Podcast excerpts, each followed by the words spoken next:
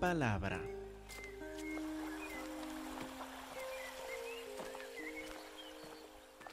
Pero hay algo más urgente en ese momento en que tiene que enfocar. Capítulo 26, versículo 1. Cuando hubo acabado Jesús todas estas palabras, dijo a sus discípulos, saben que dentro de dos días se celebra la Pascua, y el Hijo del Hombre será entregado para ser crucificado. Se fue desde el punto más alto de la gloria, ahora hablar de la vergüenza de su crucifixión. Vimos esto el domingo y además enfocamos en los versículos de la última cena, versículo 26 hasta 30. Pero ahora queremos continuar en la primera parte del capítulo 26 para ver entre versículos 3 hasta 16, por lo menos, a ver qué pasa en esta escena de la unción de Cristo Jesús en el pueblo de Betania. Versículo 3 nos dice, entonces los principales sacerdotes, los escribas y los ancianos del pueblo, los que tenían más autoridad, los que fueron juzgados por Cristo Jesús cuando estuvo en el templo, ellos se reunieron en el patio del sumo sacerdote llamado Caifás. Note que es en este momento una reunión informal, una reunión informal de los más poderosos en la religión judía, porque han sentido el juicio de Cristo Jesús y lo ven como una amenaza, una amenaza a la posición que ellos tienen en Jerusalén. Por eso nos dice versículo 4, tuvieron consejo para prender con engaño a Jesús y matarle. Pero decían, no durante la fiesta, para que no se haga alboroto en el pueblo. Noten bien lo que es su prioridad. Su prioridad no es la justicia, la justicia de Dios. Su prioridad no es buscar a Dios se reúnen aquí de forma informal no para orar, no para estudiar la palabra, no para buscar la justicia de Dios, sino que se reúnen para poder ver cómo mantener sus privilegios, cómo poder continuar sin alboroto en el pueblo. Ven a Jesús como una amenaza, si él levanta el pueblo tal como ha hecho durante esos días que estuvo en el templo, si él levanta el pueblo para amenazar a los romanos, para causar problemas con los opresores, con los romanos, con los que han que nos dan seguridad en cuanto a nuestras a nuestra posición. Si Jesús levanta el pueblo para enojar o irritar a los romanos, ¿Quiénes van a tener problemas? Eh, todos nosotros. Vamos a perder nuestros privilegios, vamos a perder nuestro lugar. Por eso se reúnen para ver cómo será la forma más fácil, más rápido de poder preservar nuestros privilegios, sin acudir a la palabra de Dios, sin pedir nada en oración, deciden a eliminar a Jesús. Eliminar la cabeza, entonces los demás se van a desaparecer. Decidieron entonces prender con engaño a Jesús y matarlo. Seguimos adelante porque más me interesa hablar hoy de los versículos que siguen. Estando Jesús en Betania, en casa de Simón el leproso, vino a él una mujer con un vaso de alabastro de perfume de gran precio lo derramó sobre la cabeza de él, estando sentado a la mesa. Ahora, este evento describen tres de los evangelistas, Mateo, Marcos y Juan. A veces cuando aparecen eventos como estos, la gente se preocupa en cuanto a algunas diferencias de detalle. Por ejemplo, leemos aquí, estando Jesús en Betania, en la casa de quién? Simón el leproso. Sí. Ahora, con un dedo en Mateo 26, versículo 6, vamos a continuar hasta Juan, hasta Juan 12. Juan 12, versículo 1. Entonces dice Juan 12, 1, seis días antes de la Pascua, vino Jesús a Betania, donde estaba Simón el leproso. ¿Así dicen? No, no. ¿Dónde estaba Lázaro? El que había estado muerto, una condición peor que la, que la lepra, ¿verdad? Lázaro, el que había estado muerto, a quien había resucitado de los muertos, le hicieron ahí una cena, Marta servía, Lázaro era uno de los que estaban sentados a la mesa con él. Entonces María tomó una libra de perfume de nardo, María siendo la hermana de Marta y de Lázaro. Si ustedes leen Juan 11 de la resurrección de Lázaro, ahí le explica las relaciones entre todos.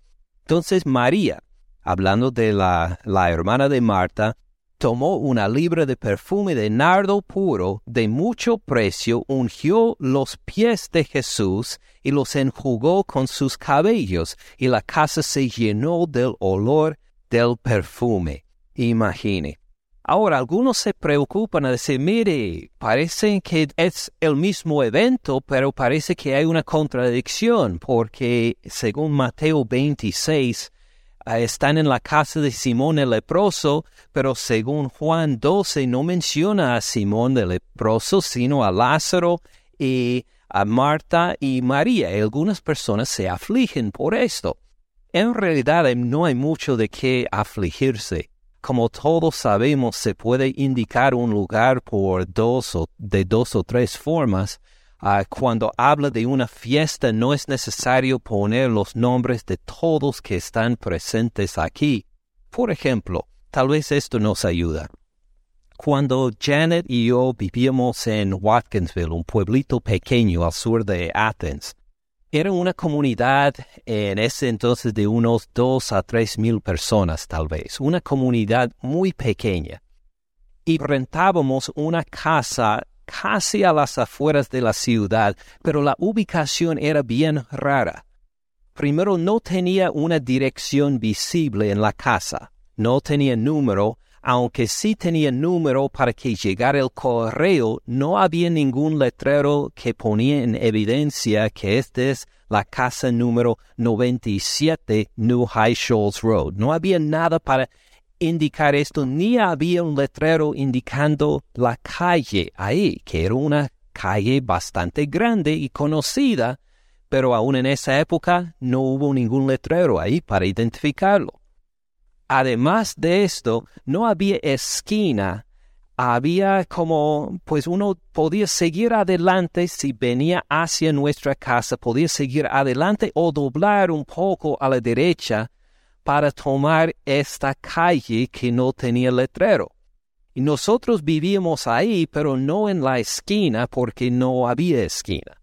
Tenía que manejar un poquito más adelante para llegar a nuestra casa. Ahora, era la primera casa a la derecha, pero a la vez hubo otra casa antes que apenas se podía ver por los árboles, estaba más, más dentro lejos de la, de la calle. Entonces, si queríamos dar direcciones de la gente a nuestra casa, no lo podíamos identificar por número, ni por la calle, porque no hubo letrero ahí para la calle. Ni podíamos decir que al doblarse a la derecha eh, somos la primera casa a la derecha, porque si uno no prestaba mucha atención, sí, nuestra casa era, la primera, pero si uno miraba allá detrás de los árboles hay otra casa y pensarían que esta fuera nuestra casa tal vez. No solo esto, sino la casa miraba hacia la calle, pero para llegar a la casa uno tenía que doblar en otra calle primero que para llegar a la nuestra. Y esta callecita tenía nombre, pero era pequeñita y nadie lo reconocía. Solo había tres casas en esta callecita. De hecho, para no alargar la historia, por la ubicación geográfica, era casi imposible identificar nuestra casa. No tenía número, no había letrero en la calle para identificarlo, estaba a la derecha, pero dependiendo de su perspectiva, era la primera o la segunda a la derecha. Muchos se perdieron intentando encontrar nuestra casa. Está en una comunidad de dos a tres mil personas. Pero encontramos la clave. Una vez pedimos que llevaran unos pizza a nuestra casa y hablamos con el señor de Papa John's o lo que sea. Era la, creo que es la única vez que pedimos que llevaran pizza a nuestra casa en 24 años de matrimonio, imagine. Pero este fue en la época antes del GPS, antes de Internet, entonces le llamamos por teléfono pidiendo los pizza y nos, nos pidió la dirección. Entonces le dimos la dirección, no sabemos dónde está. Bueno, está, pues si uno va en esta calle, dobla derecha, es la primera, no, es la segunda casa. Estaba, intentaba por casi diez minutos explicar a este señor dónde estaba la casa.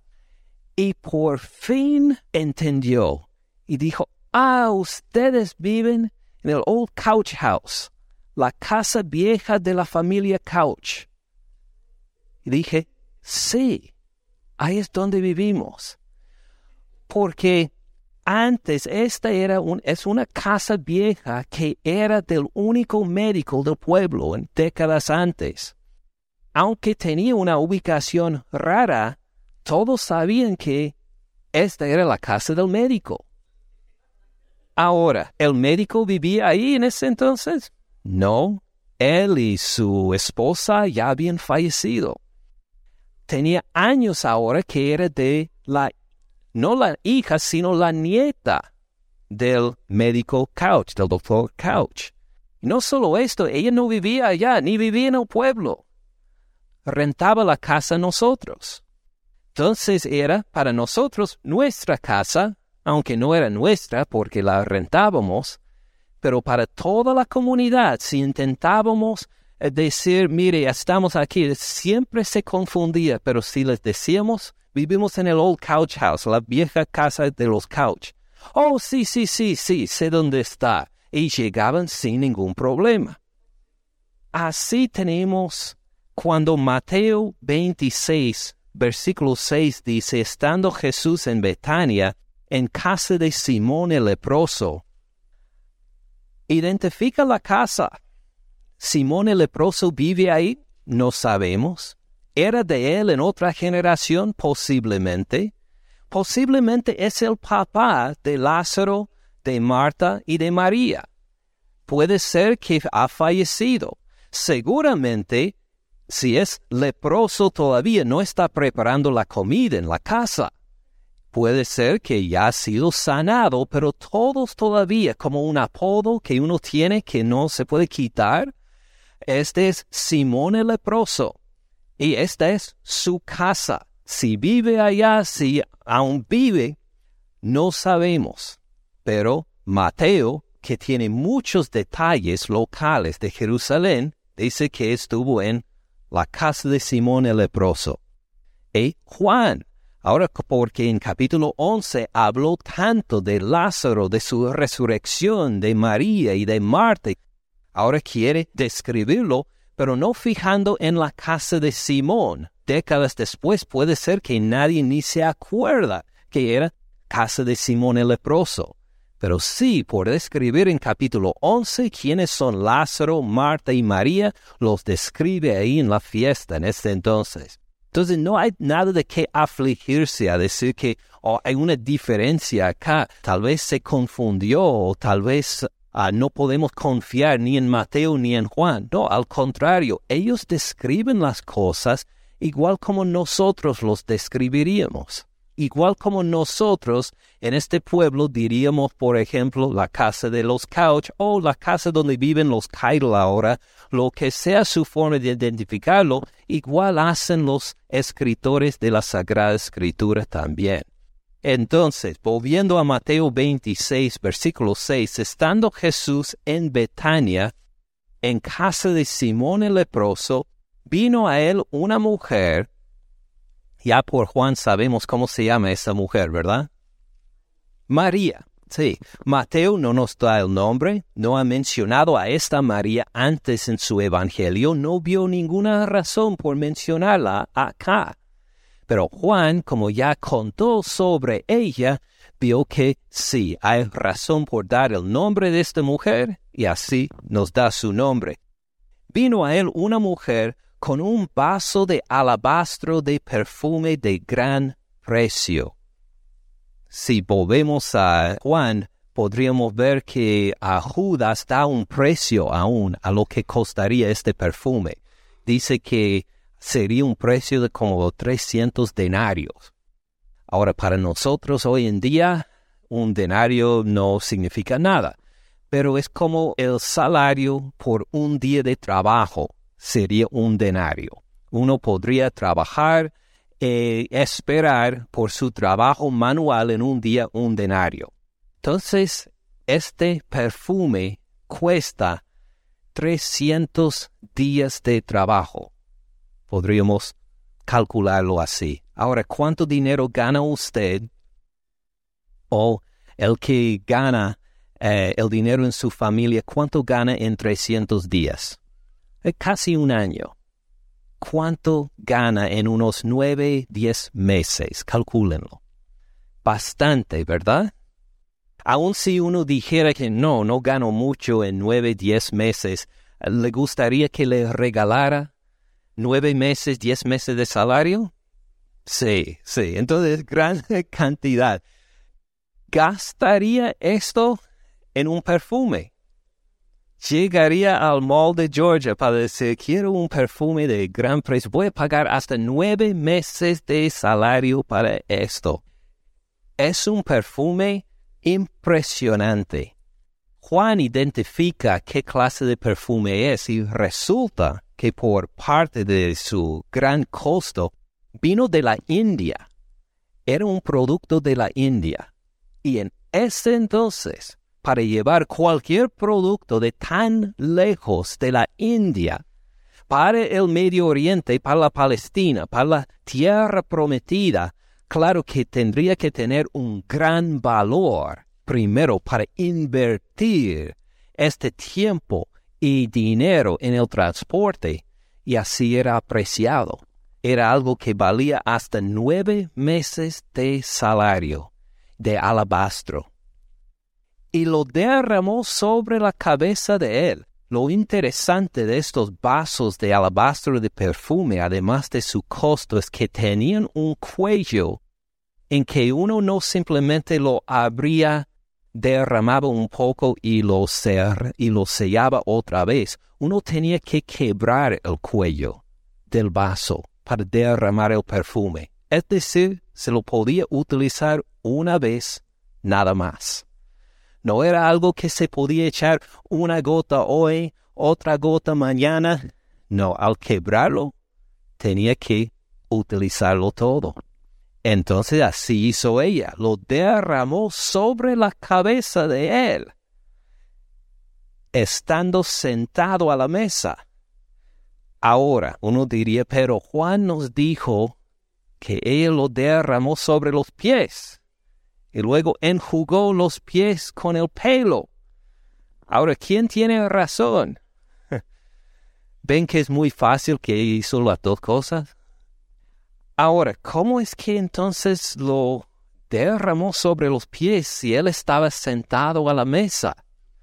¿No sería difícil bajarse ahí y no golpear la cabeza con la mesa y derramar perfume sobre los pies? No, acuérdense lo que ya hemos dicho en otras ocasiones al hablar de las fiestas, de las cenas en este entonces. No se sentaba a la mesa como nosotros nos sentamos a la mesa. ¿Se acuerdan qué hacían? Se reclinaba, se acostaba a un lado, al lado izquierda, en vez de sentarse en sillas, se reclinaban en algo como un sofá, como sofás en que podían en algunos casos caber tres personas aún, cada una reclinada al lado izquierda y la mesa estaba en forma de U. Entonces podemos imaginar, si queremos, en este lado de la mesa por lo menos tres personas reclinados así, mirando hacia el centro de la U, reclinados en el lado izquierdo y conversando con los demás, y Jesús en medio, vamos a decir que Pedro a un lado, Juan a otro lado o quien sea, y en otra parte, en otro brazo de la U, estaban otras personas reclinadas también. Y todos tenían sus cabezas hacia el centro. Y los pies estaban hacia las paredes. Entonces lo que hizo ella fue que se acercó, quebró este vaso de alabastro, derramó sobre la cabeza de Jesús parte del perfume, derramó otra parte sobre sus pies y enjugó los pies con su pelo. Y así era bien evidente porque tenía que acercarse hasta el centro de la mesa para derramar el perfume sobre Jesús. Claro, el olor sería magnífico, llamativo para todos. Y luego llegar hasta los pies para ungir sus pies también y secarlo con su pelo. Al ver esto, los discípulos se enojaron, diciendo, ¿para qué este desperdicio? Bien llamativa esta palabra. Si alguien derrama perfume sobre Jesús a llamarlo desperdicio, de ahí hay un choque, pero luego dan una explicación porque esto podía haberse vendido a gran precio y haberse dado a los pobres.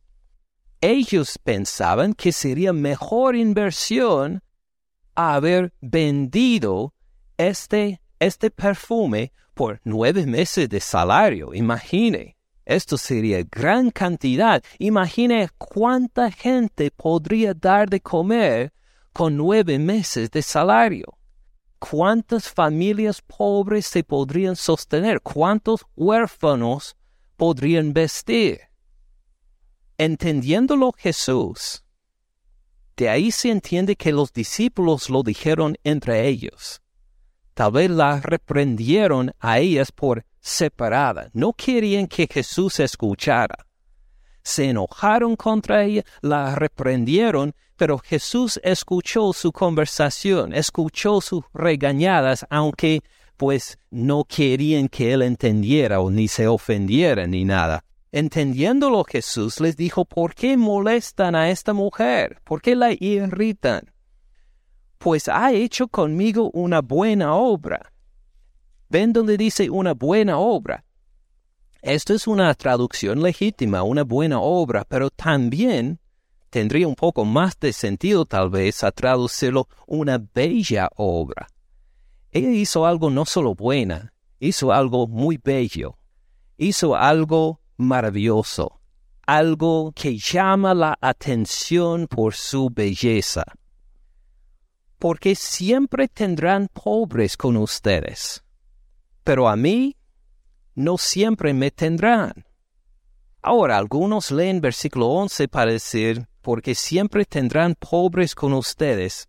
Tal vez se puede equivocar por pensar, a ah, Jesús no tiene mucho interés en los pobres. O, qué buena excusa. La próxima vez que alguien me pide dinero voy a decir, no, los pobres siempre están con nosotros, ¿qué, qué importa que les demos una, una ayuda? No, Jesús aquí está citando la palabra de Dios. Está citando la palabra. Deuteronomio 15, versículo 10, con un dedo en Mateo 26, abren a Deuteronomio 15, 10. Deuteronomio 15, 10. Aquí habla de la necesidad de los israelitas de tener generosidad con los necesitados. En medio de esta instrucción, Deuteronomio 15:10 nos dice, sin falta le darás no serás de mezquino corazón cuando le des, porque por ello te bendecirá Jehová tu Dios en todos tus hechos, en todo lo que emprendas. Note bien, cuando alguien está en necesidad y usted tiene los recursos que compartirle, hay que darle y darle generosamente en su necesidad. ¿Y cómo va a responder Jehová? Le va a bendecir por su generosidad. Versículo 11. Porque no faltarán menesterosos en medio de la tierra. Esto es lo que cita Jesús. Otra forma de traducirlo, no faltarán pobres en medio de la tierra. Por eso yo te mando diciendo, abrirás tu mano a tu hermano, al pobre y al menesteroso en tu tierra. Quiere decir, ¿por qué están los pobres ahí según la ley? ¿Por qué Jehová permite que aun en momentos de prosperidad hay pobres en la tierra? Para que los creyentes pongan en práctica su generosidad. Dice, siempre va a haber necesitados, siempre va a haber menesterosos, pero no para frustrarse sobre ellos, a decir que, ah, siempre hay pobres en la tierra. No, al contrario, es para que tengas oportunidad de demostrar tu generosidad. Por eso va a haber gente en necesidad. Entonces, cuando Jesús cita esto en Mateo 26, 11, porque siempre tendrán pobres con ustedes, no quiere menospreciar a los pobres.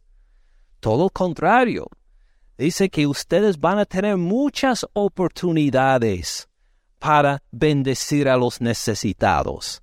Habrá muchas oportunidades para ayudar a los que necesitan, pero a mí no siempre me tendrán.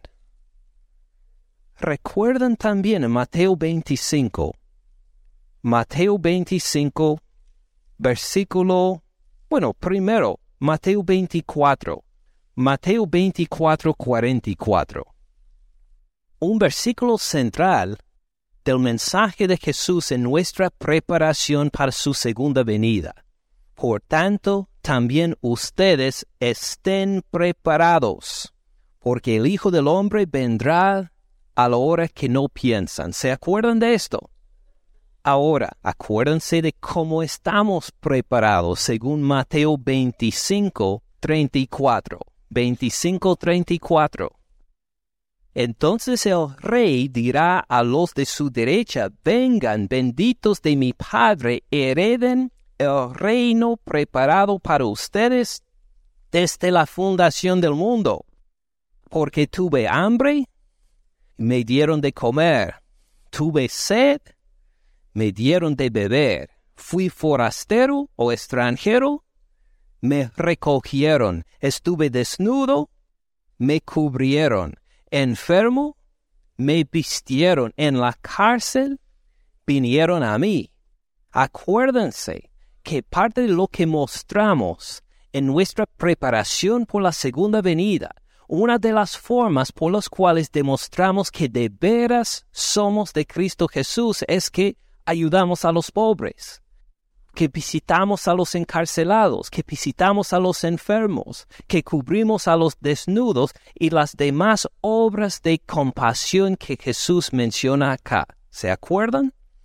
Sí, Jesús pone gran prioridad en nuestra ayuda a los necesitados. Por eso dice aquí, les acuerda, siempre tendrán los pobres con ustedes, porque los vas a ayudar. Así van a demostrar que son mis discípulos, pero hay algo más importante que ayudar a los pobres. Hay algo aún más importante que ayudar a los necesitados hay algo que es de prioridad, una prioridad que supera aún la ayuda de los pobres, aunque esto es de mucha importancia para Jesús, a tal punto de decir que así se van a preparar ustedes para mi segunda venida. Ayuda a tu hermano en necesidad. Todavía hay algo más importante que esto. ¿Qué es? A mí no siempre me tendrán porque al derramar este perfume sobre mi cuerpo, lo ha hecho a fin de prepararme para la sepultura. Lo que es más importante, aunque la ayuda de los pobres, es reconocer la muerte de Cristo Jesús, que su muerte en la cruz es el medio de nuestra salvación. No podemos ganar la salvación por ayudar a los necesitados.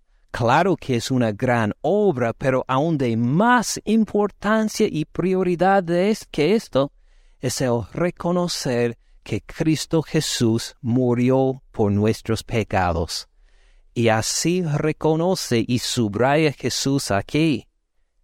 Claro que pueden haber ayudado a muchos pobres al vender este vaso de perfume. Pero hay algo más importante aún. Y ella ha hecho una buena obra, no la, no la molesten. Ha hecho una gran obra conmigo, algo muy bello. Me ha preparado para mi sepultura. Ahora, ¿por qué sería necesario esto? Acuérdense de dos cosas. Primero, cuando uno fue ejecutado por ser criminal, no ungieron su cuerpo, no lo prepararon para un entierro bonito. Si fue ejecutado por algún crimen, no le iban luego a, a preparar lo mejor para esta persona en su entierro. Lo iban a echar en un foso como un perro callejero. Entonces, ¿qué iban a querer hacer con el cuerpo de Jesús después de ejecutarlo? Echarlo de lado, ponerlo en alguna parte. Pero él dice que no, lo que me va a faltar por parte de mis enemigos por lo menos, al morir yo, ella hace con anticipación, me prepara para mi sepultura, derrama este perfume costoso por su aprecio. Tal vez ella lo pensaba, por derramarlo en su cabeza, tal vez ella quería expresar, tú eres el ungido, el Cristo. Así significa Cristo, el ungido, y por eso lo ungió con perfume. Puede ser, pero Jesús por lo menos lo interpreta de esta forma, me prepara para mi sepultura, porque no voy a ser bien tratado en los próximos días, porque aún de más necesidad, más prioridad que el ayudar a los pobres, por grande que es, reconocer que vine para morir. De cierto les digo que donde quiera que se predique este Evangelio en todo el mundo. Ahora nosotros lo leemos hoy en día y simplemente lo pasamos tal vez por un detalle ah, interesante porque sí vemos que el Evangelio se ha esparcido por todo el mundo, ¿verdad? Pero Jesús aquí está hablando entre sus pocos discípulos en un lugar en el Medio Oriente hace dos mil años donde muy pocos en todo el mundo lo conocen. Solo él y sus discípulos. ¿Y qué está por pasar? Está por morir. No se va a levantar como un gran general, como un emperador, para que nosotros leyéramos de sus campañas militares hasta siglos y milenios después, como podemos leer de César o de otros que fueron grandes generales, sino que él iba a morir. Pero las noticias de esta muerte se iban a divulgar por todo el mundo, en todas partes. Lo que dice aquí es algo en esta situación, en esa época, algo que, algo inimaginable, que llegarían las noticias de la muerte de éste para todo el mundo. De cierto les digo que donde quiera que se predique este Evangelio en todo el mundo, también se contará lo que ésta ha hecho para memoria de ella para que nosotros reflexionemos en la devoción de una mujer que gastó, no mal gastó, sino que gastó nueve meses de salario en un perfume solo para hacer notable la muerte del Señor Cristo Jesús. Impresionante la devoción de esta mujer y cómo se concentró en lo más importante, el cuerpo de Cristo Jesús sacrificado por nosotros. Es llamativo también la reacción de los próximos tres versículos. Entonces uno de los doce, que se llamaba Judas Iscariote, entonces, quiere decir que por este evento probablemente, junto con este evento, uno de los doce, de los que estaban más integrados con él, de los que estaban más cercanos a él, que se llamaba Judas Iscariote, fue a los principales sacerdotes y les dijo, ¿qué me quieren dar que yo se lo entregue? Y yo se lo entregaré. Noten que ellos tenían su plan en versículo 5, no durante la fiesta para que no se haga alboroto en el pueblo, pero no habían decidido en cuanto al medio de hacerlo en qué forma lo iban a hacer. Claro, no de forma pública en el templo, pero ni tenían que llegar a uno de ellos a decir, mire, tal vez si llegamos a uno de sus discípulos más cercanos y si le ofrecemos terrenos y dinero y oro y plata, tal vez podemos convencer. No, él mismo se acercó a ellos para decir cuánto me dan qué precio me quieren dar, y yo se lo entregaré. Ellos le asignaron treinta piezas de plata. ¿Cuánto serían treinta piezas de plata? Con exactitud no sabemos. Parece algo como un mes de sueldo lo que podemos decir con seguridad con la referencia en Zacarías y también el libro de Éxodo, era bastante barato, no era mucho. O juntados tal vez parecía algo, pero en el libro de Éxodo una esclava tiene valor de 30 piezas de plata, un esclavo 50. Lo vende por el precio de de una esclava. Desde entonces buscaba oportunidad para entregarle. Qué diferente que derramar sobre su cabeza nueve meses de sueldo. Por otro lado hay una mezquinidad, una falta de compasión de uno que lo entrega por tan poco puede ser que nos diga algo en cuanto a nuestra devoción con Jesús. ¿Qué valor tiene para nosotros Jesús? No les pregunto para luego pasar el plato de la ofrenda, para decir que muéstrame cuánto aprecian a Jesús. No, no, no, esto no es el motivo. En cuanto a su obediencia, ¿vale la obediencia, Jesús? Para Judas, no. Para uno que tiene un corazón mezquino hacia Jesús, no, no quiero obedecerle. ¿Por qué? Puedo perder mi diversión. Tendría que arrepentirme de mi pecado. Tendría que poner de lado mi pecado y no volver a cometerlo. No, no, no. Uno que tiene corazón como Judas eh, busca una forma de no entregarse al Señor Cristo Jesús. Pero uno que lo aprecia como María en derramar este perfume sobre su cabeza, diría cualquier cosa, Señor, lo que me pidas. Si tengo que arrepentirme, me arrepiento, dejo de lado el pecado, claro que sí, porque prefiero alabarte a ti, andar en comunión contigo. Prefiero estar contigo, entonces, no hay comparación. Claro que me arrepiento, claro que te obedezco, aunque me duela, porque vale más el poder demostrar mi devoción a ti que a cualquier otra cosa en mi vida. Puede ser por la alabanza y la adoración, Uno dice, pues voy a cantar en voz alta a mi Señor. Uno que tiene corazón mezquino diría, no, no, no, no, no, no quiero. Todos van a decir que mi voz no suena bien. ¿Quién le dio la voz? ¿Quién le dio la voz? ¿Quién recibirá gozo al escuchar esta voz cantando alabanzas a Él? El mismo que le dio la voz. Claro que sí.